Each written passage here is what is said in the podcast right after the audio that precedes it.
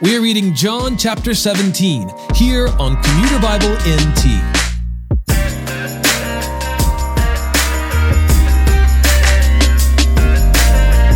Jesus is walking with his disciples and teaching them about his relationship with the Father, with the Holy Spirit, and with his disciples. In today's reading, we'll hear Jesus pray for himself, for his disciples, and for all those believers who come after them. This section is often called the high priestly prayer, as Jesus is interceding for those whom he loves based on his status before the Father. Directly following this prayer, Jesus will be betrayed by Judas Iscariot into the hands of the Jews who wish to put him to death, including the chief priests, Pharisees, and a company of soldiers. As such, this prayer serves as a kind of parting of ways, as Jesus will now face the cross. John chapter 17 Jesus spoke these things, looked up to heaven, and said, Father, the hour has come. Glorify your Son, so that the Son may glorify you, since you have given him authority over all people, so that he may give eternal life to everyone you have given him. This is eternal life, that they may know you, the only true God, and the one you have sent, Jesus Christ. I have glorified you on the earth by completing the work you gave me to do. Now, Father, glorify me in your presence with that glory I had with you before the world existed. I have revealed your name to the people you gave me from the world. They were yours. You gave them to me, and they have kept your word.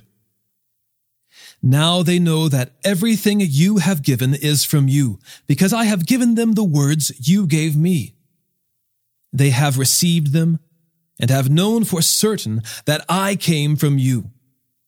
They have believed that you sent me. I pray for them. I am not praying for the world, but for those you have given me, because they are yours. Everything I have is yours, and everything you have is mine, and I am glorified in them. I am no longer in the world, but they are in the world, and I am coming to you. Holy Father, protect them by your name that you have given me so that they may be one as we are one. While I was with them, I was protecting them by your name that you have given me. I have guarded them, and not one of them is lost, except the son of destruction, so that the scripture may be fulfilled. Now I am coming to you, and I speak these things in the world so that they may have my joy completed in them. I have given them your word. The world hated them because they are not of the world, just as I am not of the world. I am not praying that you take them out of the world, but that you protect them from the evil one. They are not of the world, just as I am not of the world. Sanctify them by the truth. Your word is truth. As you sent me into the world, I also have sent them into the world. I sanctify myself for them, so that they also may be sanctified by the truth.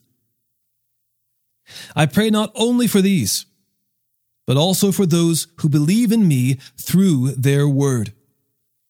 May they all be one, as you, Father, are in me, and I am in you. May they also be in us, so that the world may believe you sent me. I have given them the glory you have given me, so that they may be one as we are one. I am in them, and you are in me, so that they may be made completely one, that the world may know you have sent me and have loved them as you have loved me. Father, I want those you have given me to be with me where I am, so that they will see my glory which you have given me, because you loved me before the world's foundation. Righteous Father, the world has not known you. However, I have known you, and they have known that you sent me. I made your name known to them, and will continue to make it known, so that the love you have loved me with may be in them, and I may be in them.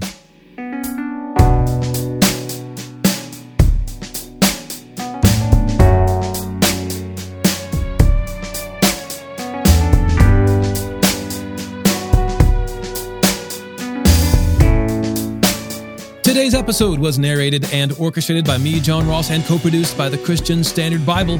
Thanks for listening, and don't forget, all scripture is inspired by God and is profitable for teaching, for rebuking, for correcting, for training in righteousness, so that the man of God may be complete, equipped for every good work.